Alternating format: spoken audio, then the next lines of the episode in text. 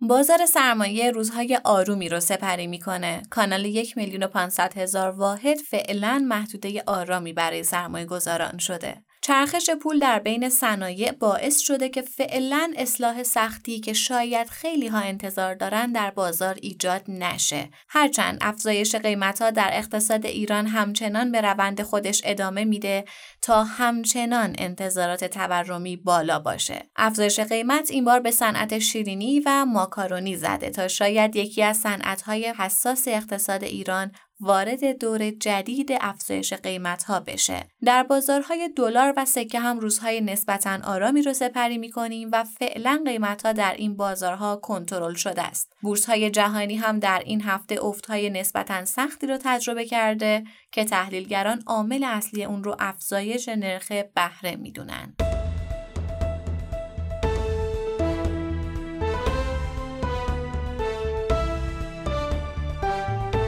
اینجا پادکست کاریزماست در پادکست کاریزما در مورد اقتصاد حرف می‌زنیم. علل خصوص بازار سرمایه. من آرام نظری و میسم رحمتی کارشناس ارشد مالی از گروه مالی کاریزما با شما هستیم.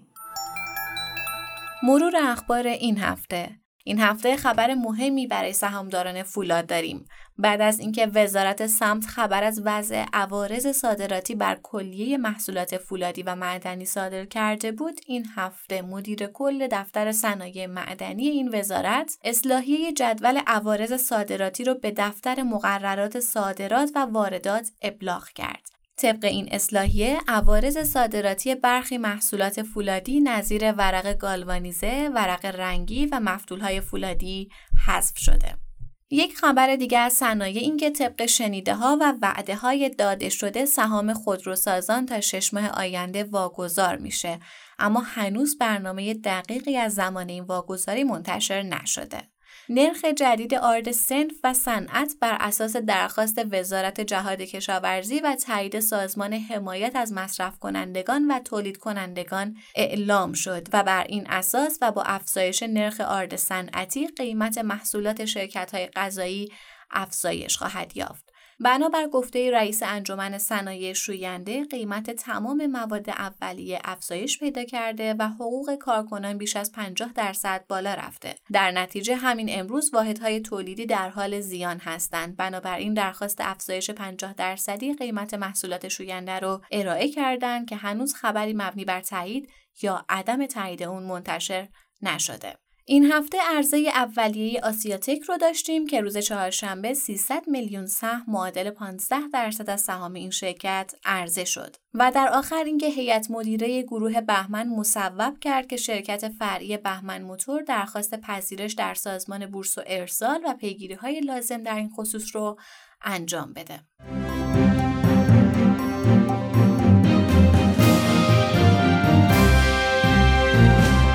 سلام به پادکست کاریزما. به شما شنوندگان و همراهان همیشگی پادکست کاریزما. امروز هفتم اردیبهشت 1401 و این هفتاد و سومین اپیزود از پادکست کاریزماست. مثل همیشه در کنار جناب رحمتی این اپیزود رو تقدیم شما می‌کنیم. من هم سلام عرض می‌کنم خدمت همه شنوندگان عزیز. امیدوارم که طاعات و عباداتتون قبول حق باشه. ممنون از شما. خب آقای رحمتی بریم سراغ بازار. این هفته بازار چه وضعیتی داشت؟ به چه صورت پیش رفت؟ بازار تو این هفته به سمت صنایع مختلفی پیش رفت. در اول هفته گروه ساختمانی مورد توجه قرار گرفت و مسیر رشدی خوبی رو در پیش گرفت. شاید لیدر این گروه سه امیده که با شناسایی سود حدودا سی تومنی از فروش پروژه هاش از اول هفته در صف خرید قفل شد. اما گروه های دیگه ای مثل بیمه سیمانی، سرمایه گذاری همونطوری که تو هفته های گذشته هم گفتیم از جمله گروه هایی بود که در این هفته مورد استقبال بازار قرار گرفت. در روند خونسای بزرگان بازارم که به دلیل محدوده مقاومتی شاخص کله این گروه خودرو بود که بعد از یک استراحت دوباره از روز سهشنبه با تقاضا همراه شد و تونست دوباره لیدری بازار رو به عهده بگیره خزامیاخ گستر و وساپا از جمله لیدرای این گروه بودند.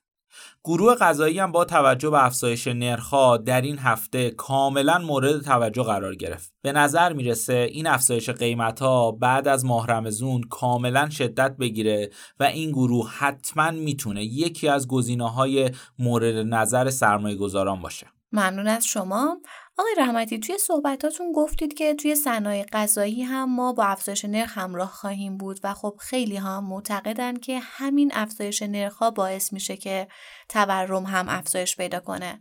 به نظرتون سال 1401 هم تورم بالایی در انتظار جامعه است؟ خب بله همونطوری که شما هم در مقدمه گفتید ما توی صنعت آرت شاهد رشد عجیب پنج برابری قیمت بودیم.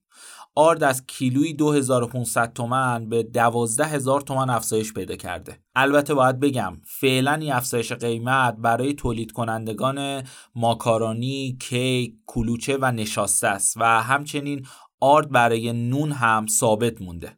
به حال این اتفاقات که صنعت به صنعت داره پیش میره تبعات همون ارز ترجیحی ساله گذشته است که به صنایع تحمیل شد و دولت مجبور به حذف این ارزه اما بحث تورم فعلی دو بخش عمده داره. متاسفانه بخش اول مربوط به ساختار خود اقتصاد ایرانه. که این تورم فعلا نهادینه شده و دلیل اصلیش هم اینه که دولت ها سعی دارن هر سال هزینه های خودشون رو زیادتر کنن.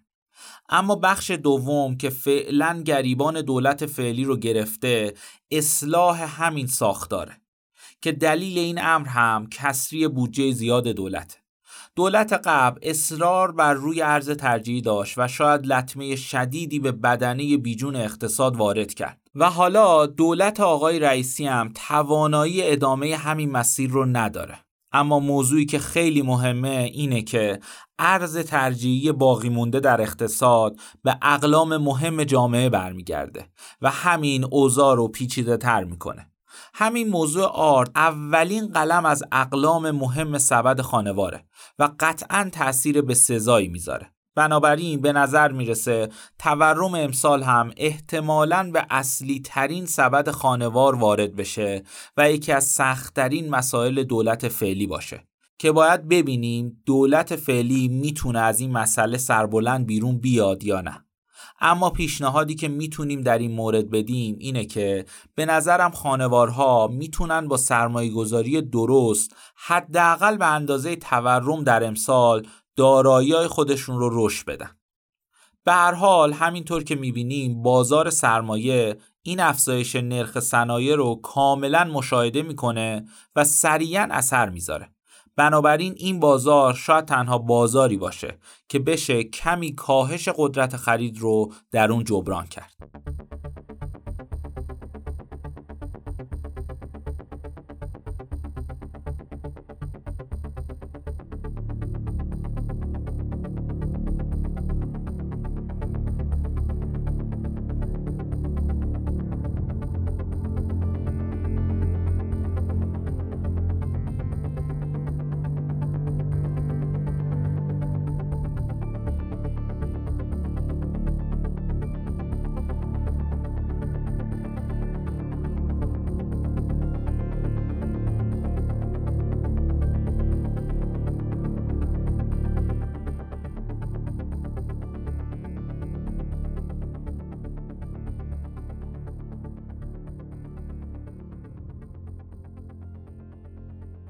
حداقل دستمزد کارگران در سال جاری به 57.4 دهم درصد افزایش یافته و حداقل دستمزد از 2 میلیون و 655 هزار تومان به 4 میلیون و 179 هزار تومان برای سال 1401 افزایش پیدا کرد. از زمان اعلام این خبر تا کنون حواشی بسیاری به راه افتاده از اعلام نگرانی کارفرمایان از افزایش قابل توجهی که ممکنه منجر به ریزش نیروی کار بشه تا اعتراض کارگران که معتقدند چنین رقمی با توجه به تورم لگام گسیخته‌ای که همچنان هم در حال تازیدنه کفاف یک زندگی حداقلی رو برای کارگران نمیده. از سمت دیگه بیمه این وجود داره که افزایش دستمزد با بالا بردن هزینه شرکت ها بر شرکت های بورسی فعال در بازار سرمایه هم اثرگذاری منفی داشته باشه. به همین منظور در این قسمت از پادکست کاریزما با جناب آقای فرامرز توفیقی رئیس کمیته دستمزد کانون عالی کار و نماینده کارگری همچنین جناب آقای اسقر آهنی ها نماینده کارفرمایان در شورای عالی کار و جناب آقای علی خوشتینت کارشناس ارشد بازار سرمایه گفتگویی داشتیم و زوایای پنهان افزایش حقوق و دستمزد رو در سال جاری مورد بررسی قرار دادیم.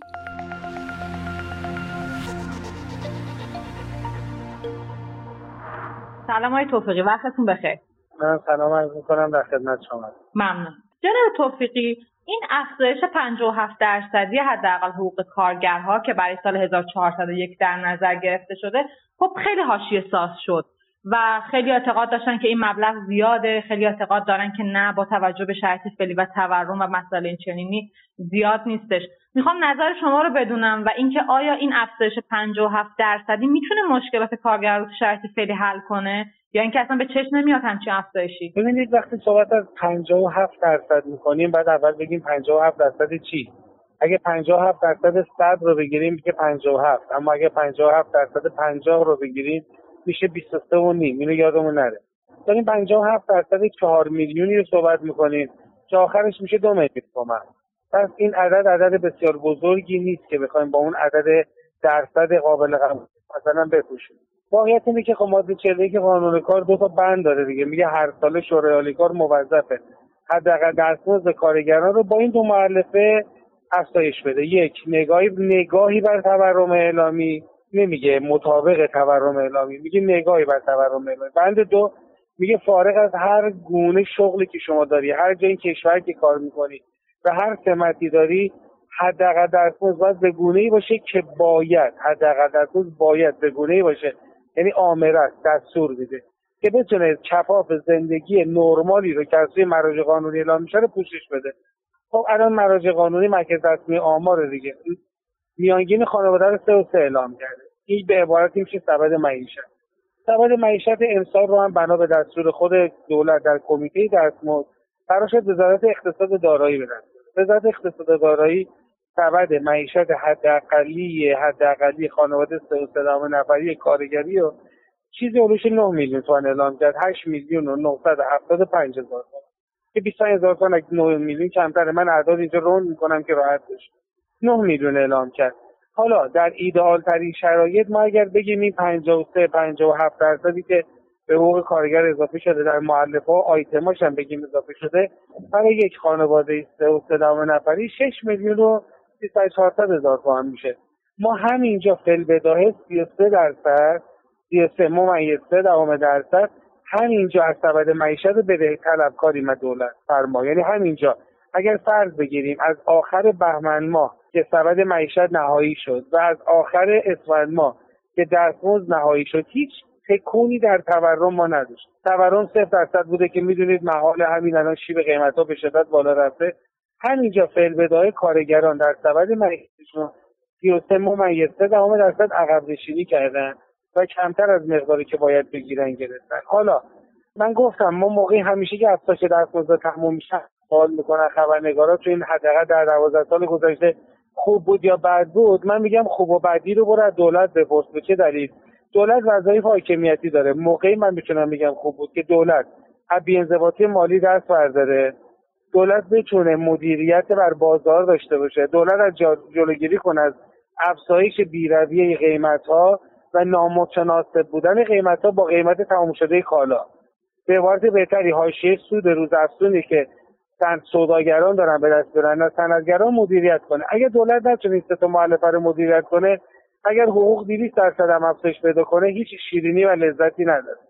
الان هم داریم به تجربه می‌بینیم که دولت های رئیسی تو سال اول این اتفاق هم از دید من نمره قبولی نگرفت. چرا که همین الان نتونسته بازار رو مدیریت کنه نتونسته مدیریت نقدینگی بکنه و نتونسته جلوگیری کنه از افزایش های بیرویه قیمت ها به بهانه واهی برای همین به نظر من نهایت لذتی که این دستمزد خواهد داشت نهایتا تا اردیبهشت خواهد مگر اینکه دولت سیاستاش بازنگری کنه دولت نقدینگی رو باید مدیریت کنه بازار رو باید مدیریت کنه کنترل قیمت ها رو باید به دست بگیره زنجیره تأمین رو باید مدیریت بکنه خود جلوگیری کنه. از سوداگرانی که دنبال سوء استفاده از بحانه های واهی برای افزایش درآمدهای خودشون و فشار بر روی برده طبقه دستمزد بگیرن.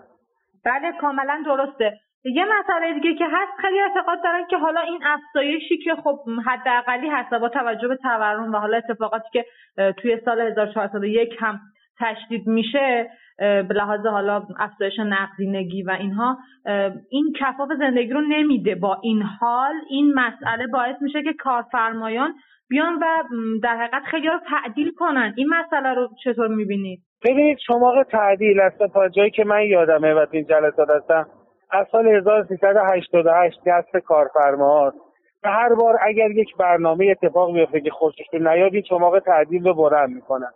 اما الان یه مثال ساده می‌زنن تا بفهمید که بهانه واهی بیش نیست. بنا به آمار رسمیه نه آمار غیر رسمی آمار غیر رسمی به مراتب بالاتره. 28 الی 30 درصد جامعه تحصیل کرده 19 تا 25 ساله ما وارد بازار کار نمیشن. چرا؟ به دلیل پایین بودن دستمزد و عدم کفاف دستمزد برای ارضای نیازهای ابتداییشون به عبارت بهتری وارد ترخه گردونه تولید ناخالص ملی نمیشن. چرا که دستمزد به حدی پایینه که این جوانو اگر واردش بشن نمی‌تونن نیازهای ابتدایی و روزمرهشون رو فراهم بکنن و سرخورده میشن پس وارد نمیشن. دو 23 الی 25 درصد حالا باقی مانده جوانهایی که وارد گردونه تولید تولید میشن بعد از یک سال شش ماه یک سال و نیم و نهایتا دو سال ترک ارادی از بازار کار باز به دلیل پایین بودن دستمزد دارن و همین الان تمام کارگاه و بنگاه های ما با کمبود نیروی کار مواجهن چه نیروی کار ماهر نیروی کار غیر ماهر و متخصص یا غیر متخصص تحصیلگری یا غیر تحصیلگری همین الان با کمبود نیرو مواجهن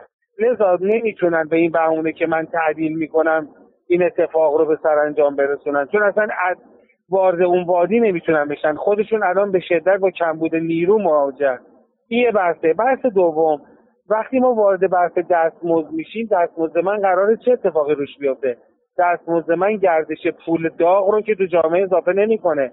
من حاتمانی به جامعه تزریق نمی‌کنم که من پولی به دست میارم که نیازهای ابتدایی سبد معیشتم رو فراهم کنم. وقتی میرم سراغ نیازهای ابتدایی سبد معیشتن به عبارتی ظرفیت های خالی بنگاه ها رو احیا می‌کنم. بنا به آمار مرکز همون وزارت صنعت معدن تجارت بیشتر کارگاه و بنگاه اقتصادی ما ظرفیت های خالی بسیار بالایی دارند به دلیل عدم قدرت خرید مردم. وقتی که در تا یه حدودی تکون می‌خوره یه قدرت خرید ایجاد می‌کنه. وقتی قدرت خریدی ایجاد کرد افزایش ظرفیت تولید اتفاق میفته وقتی افزایش ظرفیت تولید اتفاق افتاد یک نه تنها باعث تعدیل نمیشه بلکه باعث اشتغال میشه. دو تیراژ کارفرما رو بالا می‌بره سهم هزینه های سربارش رو کاهش میده بعد حاشیه سود کارفرما رو می‌بره بالا. پس می‌بینیم اینم بهونه واهیه یا از ناآگاهی و جهل کارفرماست یا کارفرما بر این بهانه که فکر می‌کنه نمایندهای کارگری هنوز اطلاعاتشون در حوزه اقتصادی ضعیفه داره سوء استفاده می‌کنه و می‌خواد هیجان سالاری بکنه توی رسانه ها و تو افواه عمومی و ذهنها رو مشوش بکنه. در ادامه بحثمون در خدمت آقای آهنی ها نماینده کارفرمایان شورای عالی کار هستیم. تا نظر ایشون رو هم جویا بشیم. خوش اومدید آقای آهنی ها ممنون میشم که لطف کنید و نظرتون رو بفرمایید. الله الرحمن الرحیم. عرض سلام و ادب دارم به همه فعالان اقتصادی کارگران عزیز مدیران و کارفرمایان که این ایام ایام متعلق به همه آنها هست. مستظر هستید در سال 1401 پس از بحث های بسیار زیادی مبالغی به افزایش حقوق انجام شد که در نهایت از چند منظر می توانید اون نگاه بکنیم. یکی از منظر کارگری خوب امسال فهم و اعداد بسیار خوبی برای کارگران عزیز ما انجام شد که کوشش بسیار خوبی نسبت به هزینه ها می‌دهه که عمدتا رضایت بسیار خوبی تو این موضوع داشتن و از طرفی بازنشستگان خب از این ذرایب می توانند در افزایش حقوق داشته باشند که این بخش هم با توجه به میزان ذرایبی که تعلق گرفته بود می‌تونن بهرهمندی خوبی داشته باشند و رضایت نسبی خیلی خوبی برای اونها ایجاد کرد. اما منظر کارفرمایان ما تو کارفرمایان چند بحث داریم. یک سری کارفرماهای بزرگ که مواد اولیه پایه تبدیلی بزرگ دارن.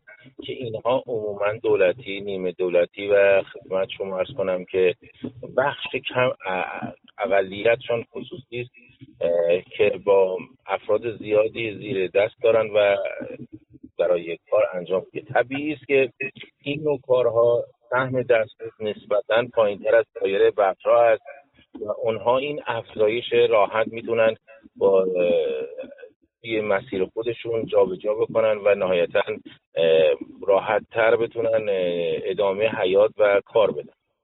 بخش بعدی کارگاه هایی هستن که تو زنجیره ما زنجیره های متوسط و کوچک هستن این کارگاه ها خب سهم دستمزد بیشتری دارن کار بسیار سختری دارن و خب با توجه به شرایط اقتصادی رکود اقتصادی که حاکم است هزینه‌های که هست و فشارهای مضاعفی که بعضی از دستگاه به این بخش های سندی و فعالان اقتصادی میارن و چون شناسنامه دار هستن اینها کار بسیار سختری دارن که بتونن خودشون تطبیق بدن. بخش سوم کارگاه های زیر ده نفر هستن که به لحاظ وسعت شاغل نزدیک 48 درصد شاغلین کشور در این بخش هستن و خب این بخش تو سهم دستمزد عمده هزینه های اونها را تطبیق میده. بخشی که بسیار مشکل دارن و سخت خواهد بود و به نظر من اگر حمایت های منطقی و درست از طرف دولت و مجلس از این بخش انجام نشود قطع یقین ریزش هایی ما تو این بخش خواهیم داشت. اما با توجه به بحث هایی که در جلسات شورای عالی کار شد هایی که بخش وزارت صنایع و وزارت کار دادن. عمدتا برای صنایع کوچک و خدمت شما ارز کنم صنایع خرد ما که زیر ده نفر هستن و کارگاه های زیر ده نفر. قول دادن که بسته های حمایتی ارائه بدن و با این بسته های حمایتی خدمت رو اون بخش هم حمایت کنن تا بتونن ادامه حیات بدن. خب طبیعتا اگر این اتفاق بیافتد و ما هم پیگیر این موضوع هستیم و حدود یک ماهی هم از, از این بیش از یک ماه از این موضوع میگذرد و منتظریم هنوز هم نتیجه نهایی و میزان بسته و بسته عملیاتی که کارساز باشه هنوز ما ندیدیم ابلاغ بشه. خب طبیعتا باید سریعتر تو این قسمت حرکت کنن که تا کارگاه ها و مشکلات خاص نخورن. اگر این اتفاق انجام بیافته فکر می‌کنم ما می‌توانیم خدمت شما ارز کنم این دوره یک ساله را با توجه به ساختار اقتصادی خودمون بگذرانیم. بحث بعدی که وجود دارد برای اینکه فشارها کمتر بشه و بتونیم با حد اکثر تولید و مسیر رو ادامه بدیم و سهم تولید یا خدمات رو کاهش بدیم طبیعتا بسترها باید بسترهای لازم برای این کار هم مهیا بشه. تو بخش خدمات و اینها خب طبیعتا بخش زیادی از فعالین اقتصادی و پیمانکارهای ساختمانی و غیره و عمرانی هستند که با قراردادها با اعداد ارقام قدیم بستن. خب طبیعتا بسیاری از اونها دچار مشکل خواهند شد. به نظر من دولت باید همونجور که تو این بحث کرده بود قیمت های تجدید خودشون برای پیمانکارهای بزرگ انجام بده و به هر که فقط این نباشد که هزینه رو گردن بخش خصوصی بیاندازن ولی خودشون بخوان با شرایط قبلی ادامه بدن. این یکی از کارهایی که باید بخش دولت انجام بده. بحث بعدی که وجود دارد خدمت شما عرض بکنم تو بحث خدمت شما صادرات هست. ما باید بسترسازی مناسب و تحصیلگری رو بخش صادرات بکنیم و بتوانیم خدمت شما ارز کنم که بازارهای منطقه‌ای بیشتر جذب کنیم تا تولید بیشتری انجام بشه. مثلا عرض می‌کنم توی این ما همیشه دنبال این بودیم که مواد پایه رو به تعرفه ببندیم تا بشه. به خدمت شما ارز کنم که کالاهای مواد پایه به دست صنایع پایینتری بیاد و نهایتا بتونیم صادرات کنیم یا بتونیم دست مصرف کننده داخلی با قیمت مناسب برسانیم. اخیرا تو زنجیره فولاد مصادف شدیم که محصول نهایی مثل میلیت 18 درصد تعرفه بستن براش.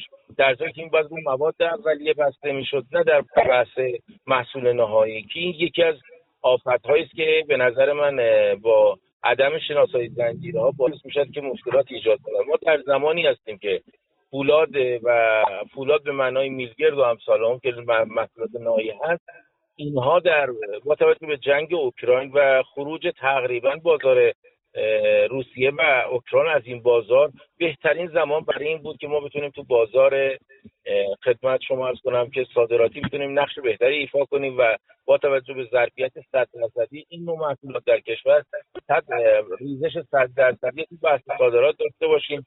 کم قیمت تمام شده کاهش می‌داد و هم می‌تونستیم ارزآوری بهتری داشته باشیم. همزمان اومدن دو زنجیره نهایی بهشون تعرفه های صادراتی بستن. خب این بله. نگاه به نظر من غیر فنی بود. اگر بخواد بسترهای صنایع به جای بهبود بدتر بشه و یک کار کارشناسی انجام نشه قطعا ما به در مسئله اقتصاد با مشکلات جدی مواجه میشیم.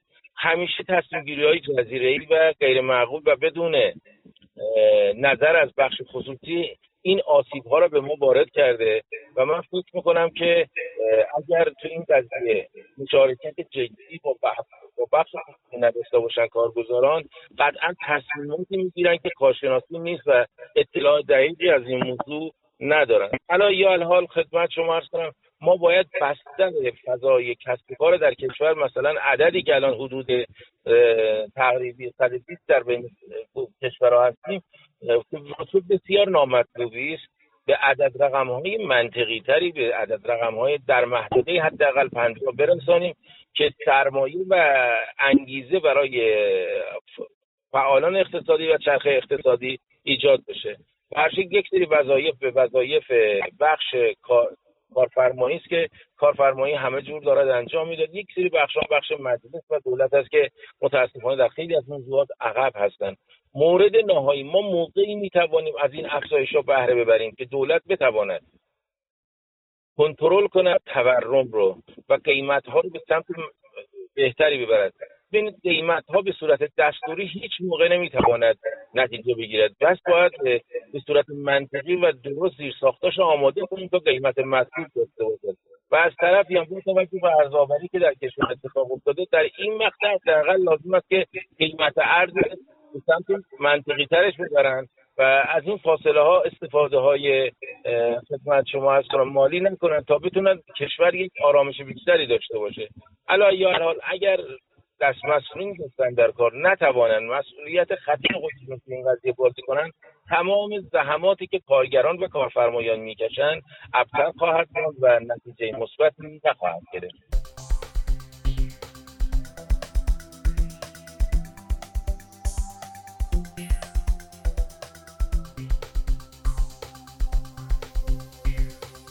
در آخر نظر جناب خوشتینت کارشناس ارشد بازار سرمایه رو در این خصوص جویا شدیم که آیا اثر افزایش 57 درصدی حقوق دستمزد 1401 روی شرکت های بورسی می‌تونه اینها رو تحت تأثیر قرار بده و این افزایش آیا ممکنه که موجب تعدیل نیرو، کاهش سوداوری و مسائل این چنینی توی این شرکت ها بشه؟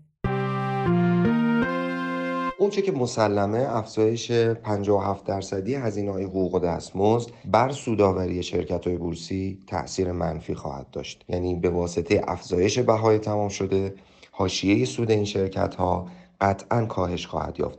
اما میزان این اثرپذیری از صنعتی به صنعت دیگه و حتی از شرکتی به یک شرکت دیگه در یک صنعت می‌تونه متفاوت باشه و این تفاوت برمیگرده به ساختار بهای تمام شده این شرکت ها همونطور که می‌دونیم بهای تمام شده از سه بخش اصلی مواد مستقیم دستمزد مستقیم و سربار تولید تشکیل میشه. به عنوان مثال در صنایعی مثل پتروشیمی ها پالایشگاهی ها یا فولادی ها وزن بیشتر در بهای تمام شده مربوط میشه به هزینه مواد اولیه مواد مستقیم.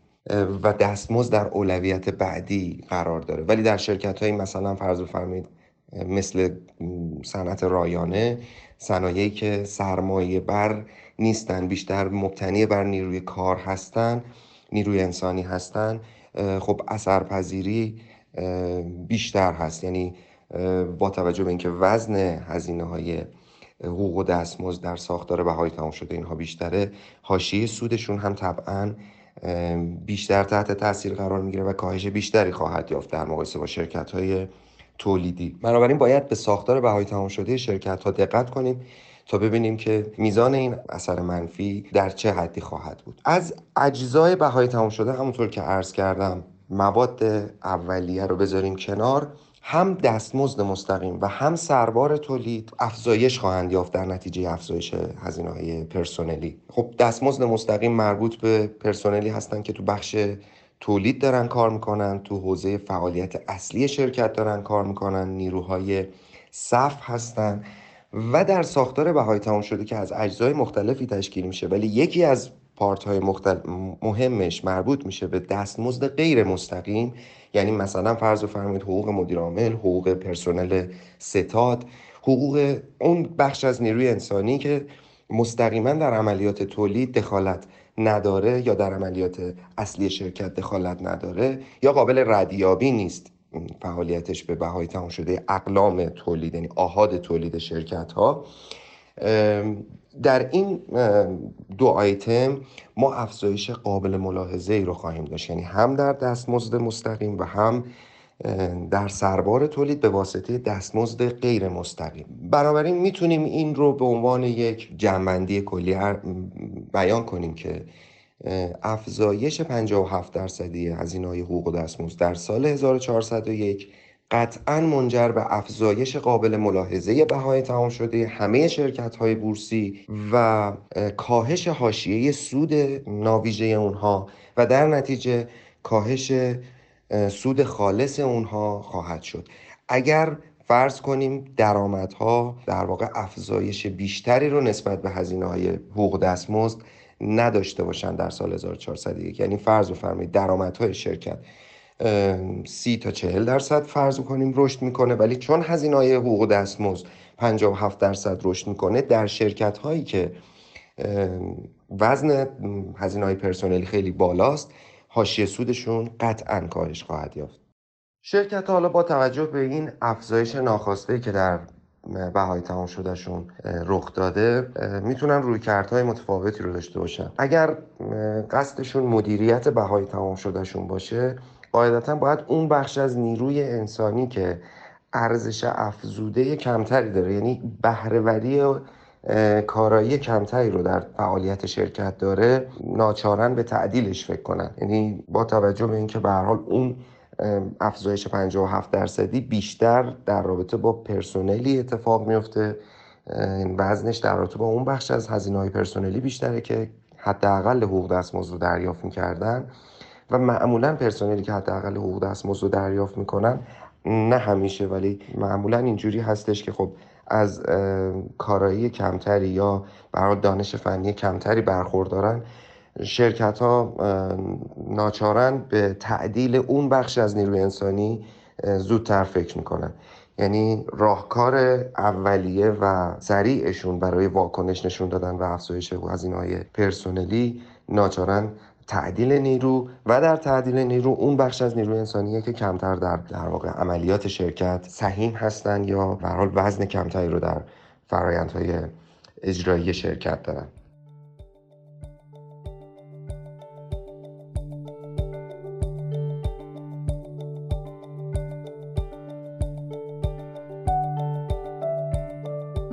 از شما که ما رو میشنوید. لطفا سوالات، نظرات، انتقادات و پیشنهادات خودتون رو از طریق آیدی تلگرام pod underline admin با ما در میون بذارید. D underline admin باعث افتخار ماست که صدای شما باشیم. ما رو هر هفته به نام پادکست کاریزما در تمام پادگیرها مثل Castbox، Overcast بشنوید و به اشتراک بگذارید. تا هفته آینده و قسمت بعد خدا نگهدار.